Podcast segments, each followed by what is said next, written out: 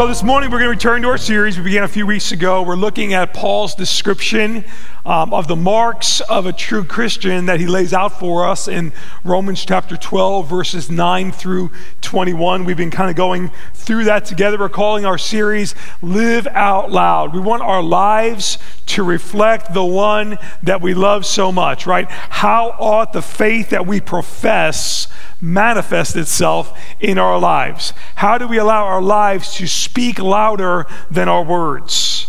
What ought our Christianity look like in this world that we are called to live as missionaries to?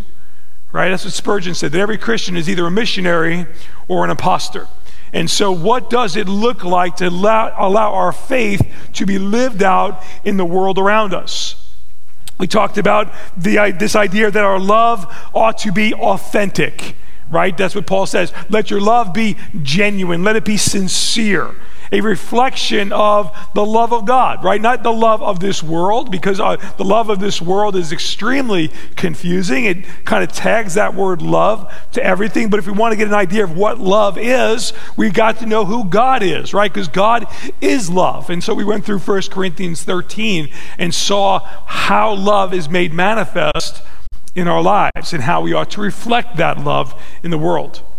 Likewise, we are to abhor evil all that which is evil, that which is contrary to God's nature. That word abhor, it's the only time in the entire New Testament that word is used. There's no stronger word for hatred than this word abhor, and the scripture calls us to abhor that which is evil. That which is evil is contrary to the character and nature of God. And we who are God's people need to love what God loves, and we need to hate what God hates.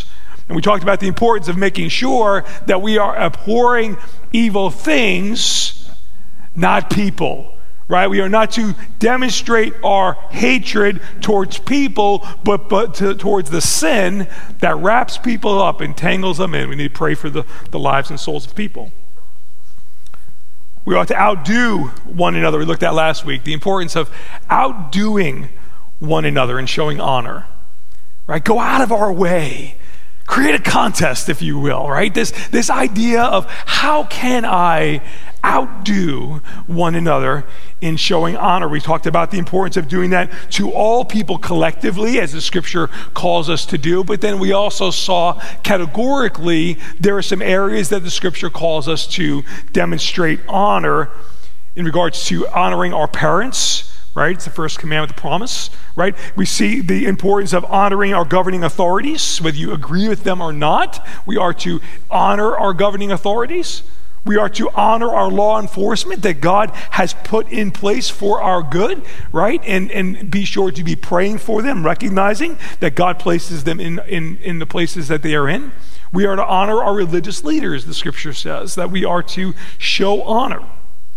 So today we, we kind of move forward in our text, uh, and, and we're focusing now on verses 12 through 13 of Romans chapter 12. We're going to kind of circle back to that text together. If you have your Bibles, let's look together at Romans chapter 12 and verse 13. I'll read it out and then we'll kind of unpack it together.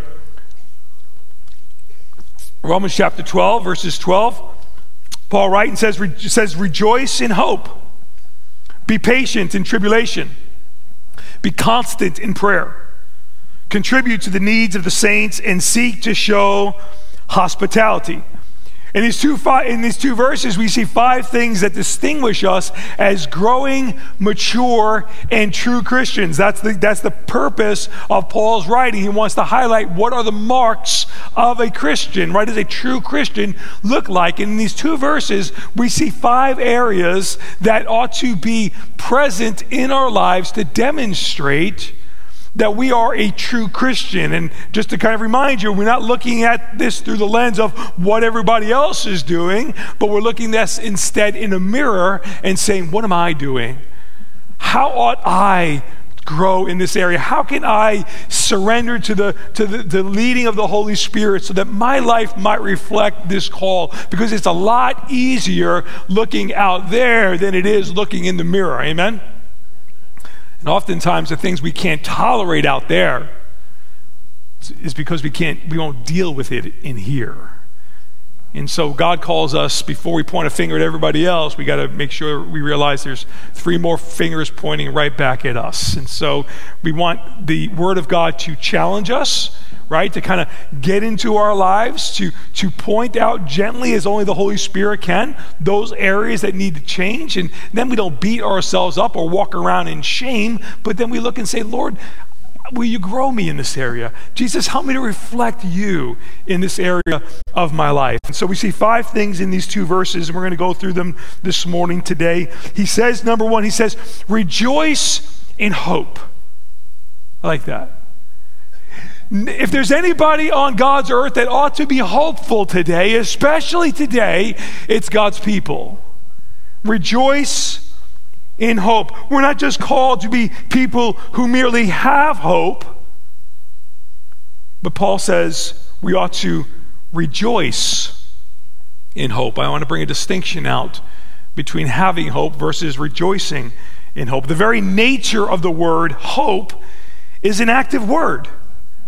It, it, there's, there's, there's nothing apathetic about the word hope. Hope, by its very nature, is an active word because it looks beyond the immediate to what is ahead, right? So that's what hope does by its very nature. It looks beyond what we're presently walking through and realizes that there's something more. Hope, by its very nature, is an active word, but Paul kind of escalates this idea of hope a little more in this passage by highlighting that we're not only to be having hope, but we are to be rejoicing in hope. Rejoicing in hope. Having hope is, is something that we remind ourselves in, of in difficult times, don't we? Oftentimes we'll find ourselves in the midst of a storm and then we take a moment of pause. We're like, wait a minute, I have a hope that goes beyond this. I realize that my present situation is not what I want it to be, but I have a hope. And, and there's this decisive action that takes place somewhere between here and here, working together, and we move our current feelings in the, in, in the direction of hope. So, rejoicing or having hope causes us to remind ourselves, but rejoicing in hope is something that we're actively, intentionally, and continually engaged in, regardless of what we're walking through in our lives at the moment. Rejoicing in hope causes us to look at every situation through the lens of hope, not just the reminder of hope. It's something we walk in not something we need to be reminded of. It's kind of like it's kind of like you know. Imagine you get this vacation planned at the at the end of the year.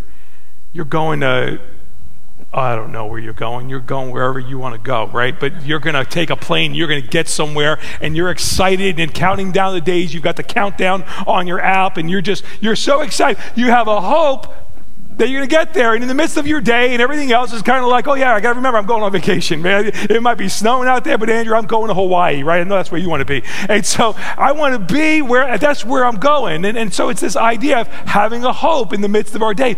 But rejoicing in hope is different. Rejoicing in hope is not this thing that's going to happen someday in the sweet by and by. Rejoicing in hope is we got in the plane, we're on our way, and everything around us reminds us that, man, we're going on vacation. You see, rejoicing in hope takes that reality and it, and it causes us to walk in it every moment of our day, regardless of what's going on. It makes it a right now reality in our lives. Rejoice in hope. Not being on the receiving end or reacting to every little thing that's going on around us, but realizing that no matter what's going on around me, I've got this hope that God is in charge. It's, it's a mindset.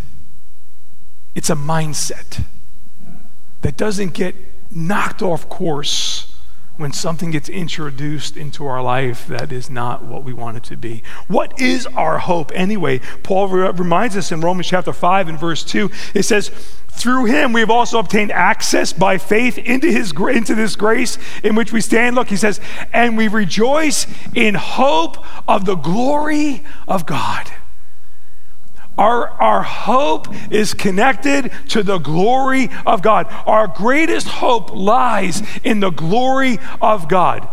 That's that when Jesus told us to pray, he said, What? Pray, thy kingdom come, thy will be done on earth as it is in heaven. You see, when the glory of God is made manifest in my life, then I'm walking as I'm designed to walk. And I reap the blessings that come from that loving relationship with my Savior. When the glory of God is made manifest in my family, or in my church or in my community or in my world, that means that God is central to all things. And when that happens, it results in everything being carried out the way in which God designed for it to be. Our hope is in the reality that, that God's glory is going to be made manifest and everything will point to and flow through Him. Now, that's not going to be our, the reality for the world at this time in which we live. But there's coming a day, folks. And I think it's going to be a lot sooner than anybody would ever imagine that Jesus was going to rapture his church. And this world was going to enter into a time of tribulation unlike it's ever thought possible. And then we who were caught up with him will return with him. And Jesus will set up his kingdom here on the earth and will rule and reign with him for a thousand years.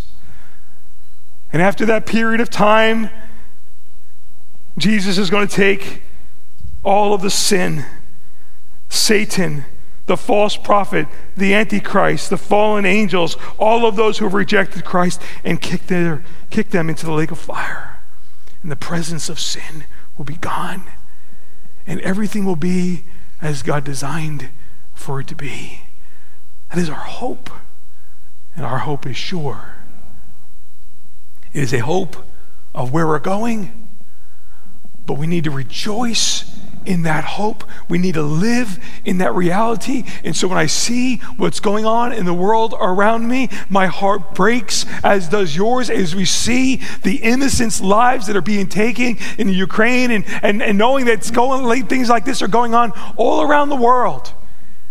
And it's wrong and it's heartbreaking and it's not what God has designed for it to be. And I, I, don't know about you, but I just, I watch that and I just think, God, I don't know what to do with those emotions.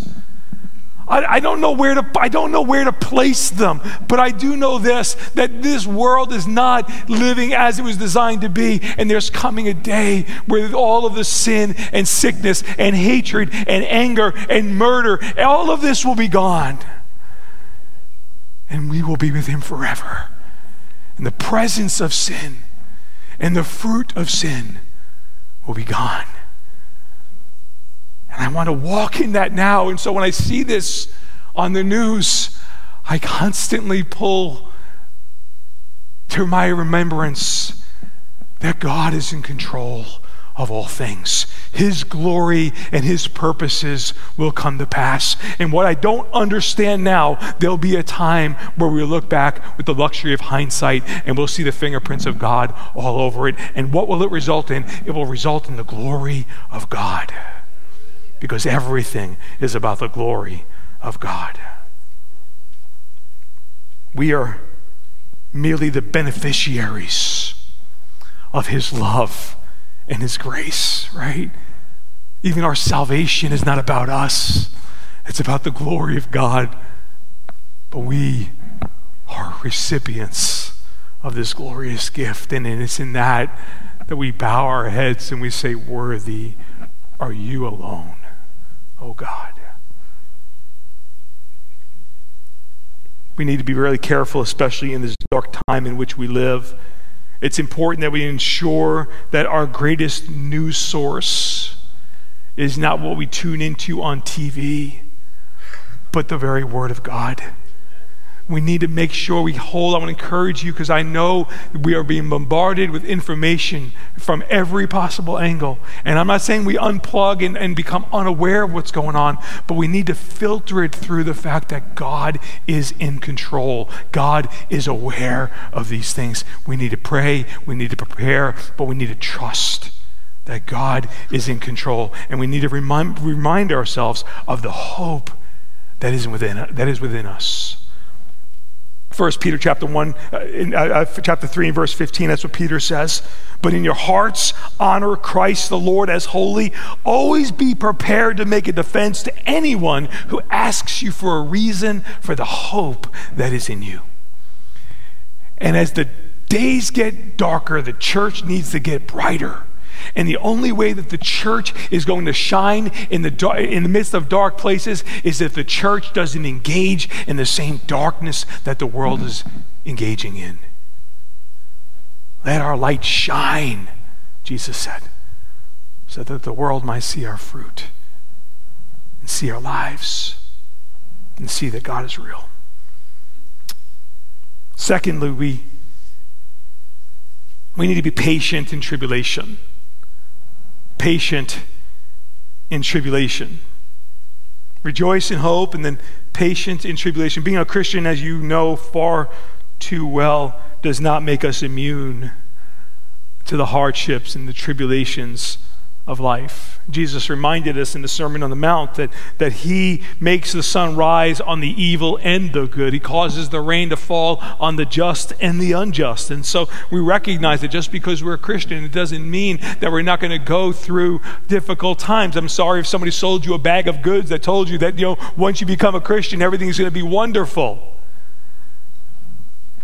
That's just not true. Jesus is very clear about that. But here's the difference. What distinguishes the Christian from the rest, the rest of the world is that no matter what we're going through, it comes to us with a purpose. You are not the victim of circumstances. Nothing uh, comes into your life that is unknown to God. God allows things into your life for your good and for His glory. And so everything that comes in or out of our life, it has a purpose. And in that, I can rest. And, and it is in that that I can have I can ha- I can have peace, and I can therefore then be patient, even in tribulation. Too many times we get overwhelmed by what we see because we, we inadvertently put ourselves at the center of all things, which, in all fairness, is a very American thing. Right? A lot, it's not a dig on our country. I love our country. But Americans feel like the world revolves around them. And Christians think that the church revolves around, the, the world revolves, uh, the, the, church, uh, that God's purposes and plans revolve around the church in America. And we need to be careful that we don't put ourselves in the center of what God is doing, but we put Christ in the center of what God is doing. And we recognize that God has a plan and a purpose. And while we're along, while we may be along for the journey, it's not about us. And when we recognize that, it allows us to be patient in tribulation. The extension of patience is directly connected to our awareness of God's sovereignty. Our ability to be patient in tribulation is directly connected to our awareness and our embracing, embracing of, of God's sovereignty. He is, he is in control of all things, even the timing of things. And that's really hard, right? Because if you're a doer and a completer and you're like that person likes to get things in the done box as quick as possible, you want to expedite things in a way that you think makes sense in the timeline that makes sense to you. But what we don't realize is God is above the timeline. And He is aware of all the things that need to take place. And at the right time, never too late, certainly never too early, God will always come through. But it's always in His time. And so we need to be patient in tribulation. Job knew what it was to have patience in tribulation. I mean, here is a man of God, blameless. He loses his children, he loses his livestock, he loses all of his wealth, he loses his health, he's being attacked. And he had, you know, we know what was going on, but Job had no idea why this was being unleashed on him. He had no idea why this was happening. He had no idea when or if it was ever going to end. And in the 23rd chapter of Job, he asks the understandable question that oftentimes maybe you have asked Where is God? Where are you, God? Listen to his, his, his calling out to God in Job chapter 23. Job and Job said, Today also my complaint is bitter. My hand is heavy on account of my, growing, my groaning. Oh, that I knew where I might find him. Have you ever felt that? That I might come even to his seat. I would lay my case before him and, and I would fill my mouth with arguments. I would know then what he would answer me. And then I would finally understand what he would say to me if I can only get into his presence and find him. Would he contend with me in the greatness of his power? No. He would pay attention to me. There is an up there, an upright man can argue with him and, and would be acquitted forever by my judge. He's saying, if I could only get an audience with God, I know I would be vindicated because I know my God is good. And in Job's mind, he's thinking there's no possible way God is aware of what's going on in my life right now because if he was aware and I could have an audience with him, he would change it. He said, Behold, I, I go forward, but, but he is not there. I go backward, but I, I do not perceive him. On the left hand, when he is working, I do not behold him. He turns to the right, and I do not see him. I look to the north, the south, the east, and the west. God, I don't see you. I don't know where you are, but he says these words, but he knows the way that I take. And when he has tried me, I shall come forth as gold. He was aware that no matter what he was going through, God was going to deliver him. And there was going to be a period of time, and even in the midst of his deepest questions, he knew that there was going to be a point that God would bring gold out of his life. Maybe you're here today and you've thought that or said that or felt that. God, where are you? I don't know why you're going through what you're going through. But I do know this that gold will come out because you are his workmanship created in Christ Jesus. He will never forget you. But David said, I have been young and now I am old and I've never seen the righteous forsaken. He that began a good work in you, he's going to complete it unto the day of Jesus Christ. Be patient in tribulation. The marks of a true Christian surrenders the timing and leaves the rescue to God. How do we do that? Number three, Paul says, be constant in prayer. Be constant in prayer. Being constant in prayer isn't a picture of someone who just attends every prayer meeting, although that's very important.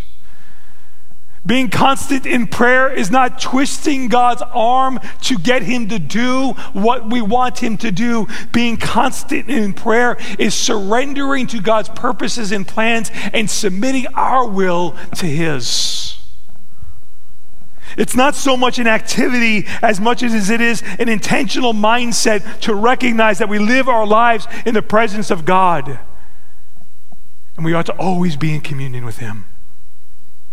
It is an ongoing conversation with the Holy One. Paul tells the church of Thessalonica, pray without ceasing. How, how do you do that?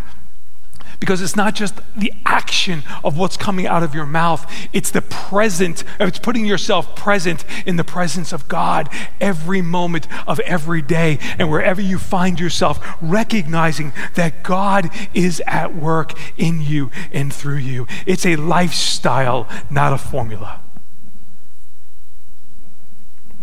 We, we love formulas. Jesus teaches us to pray in Matthew chapter 6 and verse 7 through 13, right? Look what Jesus says in, in, in, the Sermon on the Mount, most famous prayer ever, right? And when you pray, do not heap up empty phrases as the Gentiles do, for they think that they will be heard for their many words.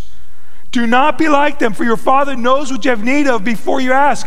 Do you realize what Jesus said here? Jesus is like, listen, don't come before God thinking that the repetition of your prayers or the formula of your prayers are going to change anything. God knows what you have need of before you even ask.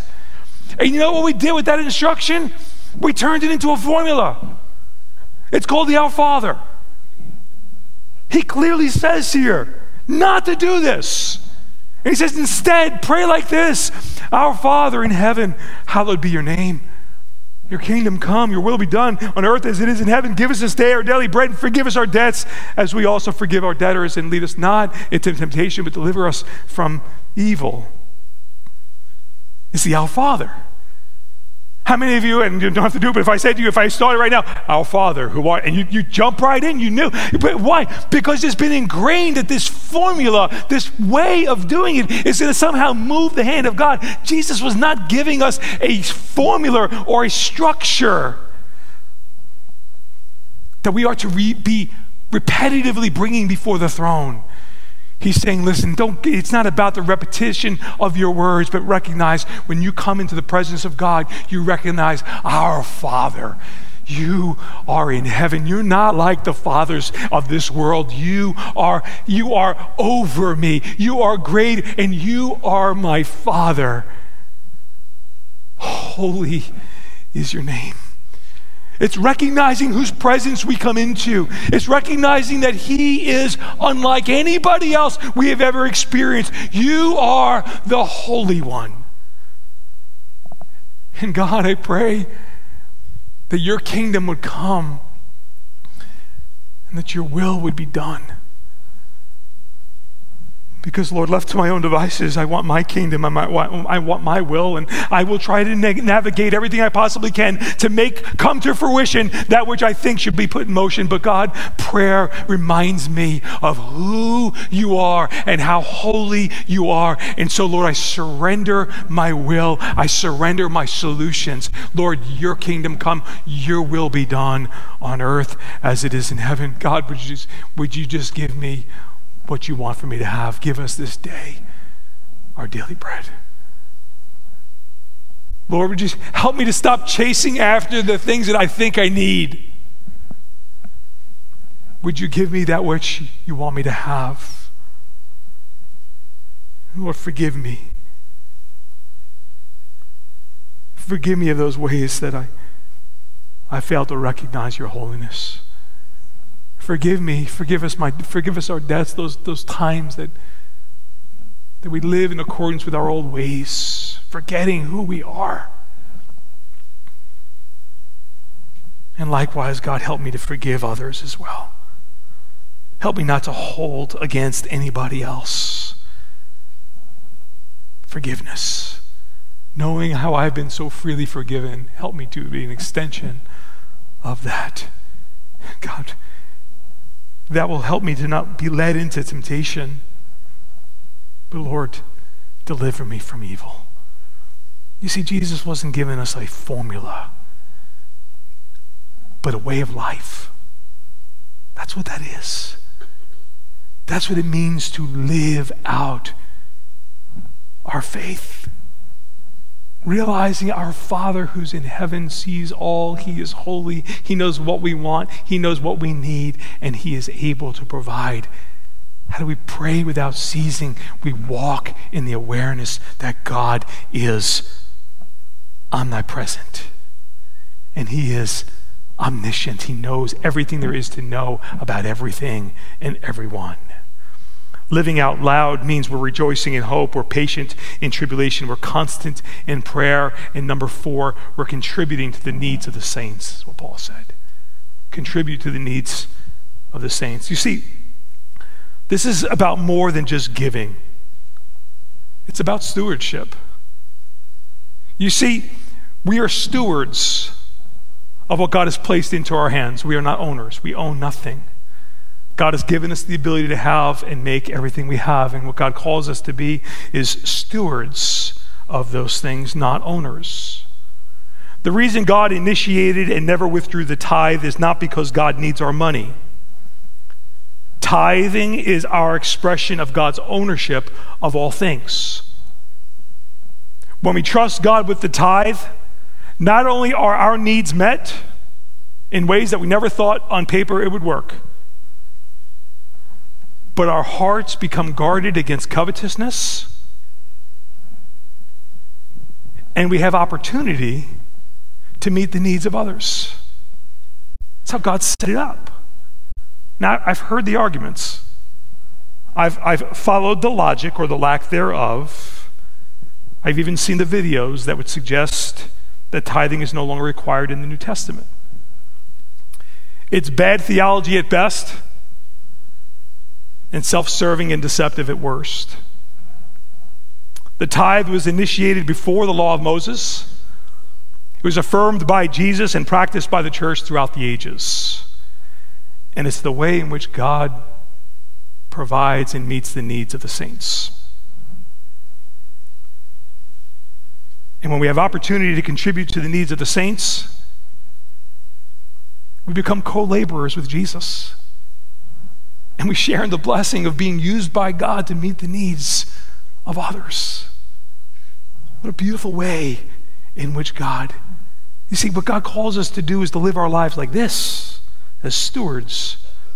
So God can say, I'm going to meet that need over there. I'm going to meet that need over there. And, but in order for me to meet those needs, I'm going to pour into this one so I can keep this tank full so I can continue to pour out. That's how God operates. It's when He has people who are willing to let go of ownership and see themselves as stewardship, stewards, you'll be amazed. That's why it's the only place in Scripture where God says, Test me in this and see if I will not pour out a blessing on you, so much so that you're, you can't contain it. And so it's a call to, to, to not.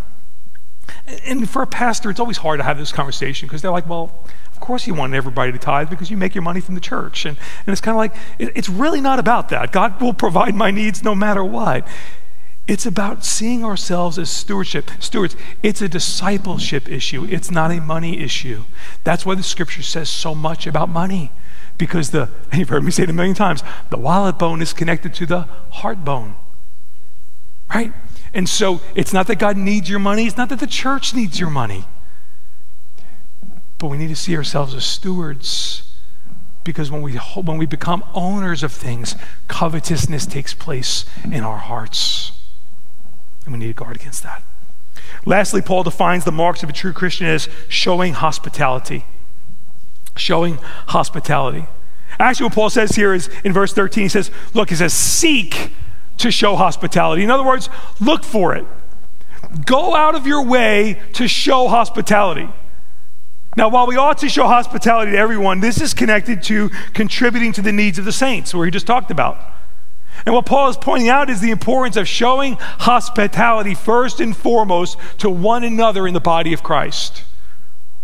That's it starts at home first and it needs to be and, and then and the overflow that's going on here needs to pour out into the world around us. And listen there's enough there of, of, of, of godliness and hospitality and utilizing our gifts and and, and, and, and all of the disciplines that we've learned. And all of that ought to pour out from each other to the world around us. This isn't the only place that paul will call the church to first take care of home. Galatians chapter 6 and verse 10 Paul tells the church of Galatia, so then, as we have opportunity, let us do good to everyone, and especially to those of the household of faith. And so we need to care for one another. That's what the church ought to do. It's what we are, we are designed to do.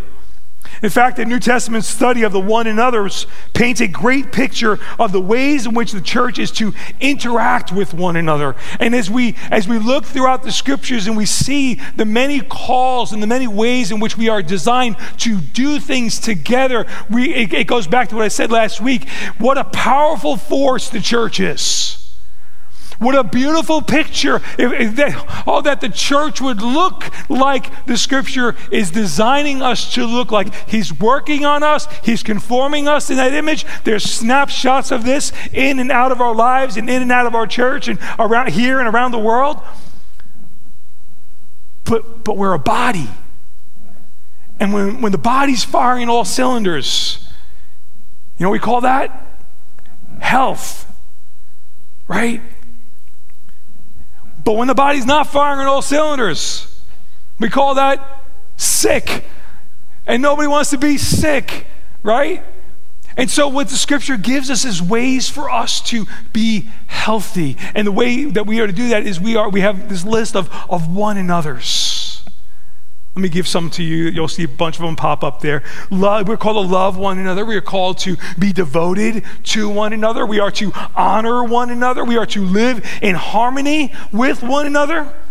We are to accept one another. We are to admonish one another. We are to care for one another.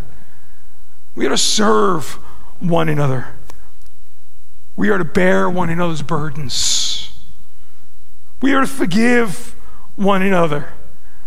We are to be patient with one another. Could you imagine what this place would look like if we were all like committed to, to following through on all of these one another's that we see here in the scriptures? What a dynamic and powerful and safe place it would be to be kind and compassionate to one another, to speak to one another in psalms and hymns and spiritual songs, to submit to one another, to look to the interest of one another, to teach one another, to comfort one another, to encourage one another, to stir one another up, like, to show hospitality to one another to employ the gifts that God has given us for the benefit of one another, to clothe ourselves with humility towards one another, to pray for one another, and even confess our faults to one another. Do you know what would happen if I confessed my faults to everybody else? Yeah, they probably would realize they're just like you. And that step of humility might be the open door that that person might need to walk into a safe relationship. One and others. Show hospitality to one another. What is hospitality? It's more than just taking people into your home, it's taking them into your hearts. You see, it's in the community of all of those one another's that we grow together. We're the body of Christ. We're the bride of Christ. A chosen generation, a royal priesthood, a holy nation, God's own special people. We're designed to be together, to grow together, to pursue Jesus together, to impact the world together. And we're always at our best and most effective when we're living in harmony with one another, seeking to show hospitality, taking one another into our hearts and our homes because, because we're better together. What are the marks of a Christian that Paul lays out in these two verses? Rejoice in hope, be patient in tribulation constant in prayer, contribute to the needs of the saints, and seek to show hospitality to the glory and majesty of Jesus Christ. Father, thank you for your word. Thank you that, Lord, you have laid out for us all that needs to be done for us to walk in harmony and health and fulfillment in the way in which you've designed for the church to walk. God, I pray that these words would not bring judgment, but would bring encouragement of what you're doing in us. For we are your workmanship. And Lord, none of us have, have uh, will never be complete on this side of eternity, but you're conforming us day by day into the image of Jesus. And we're so thankful for that. We thank you for one another. We thank you for the body of Christ. We thank you for the bride of Christ a people that you love so much that you sent your son to die for. And thank you that the bride goes beyond the four walls of Integrity Church, but all throughout Long Island and New York and the United States and all around the globe, the body of Christ is the object of your love and affection. is your bride. And oh, how we look to that day where the presence of sin will be gone and we will stand before you face to face and be with you forever. Christ's name we pray. Amen and amen.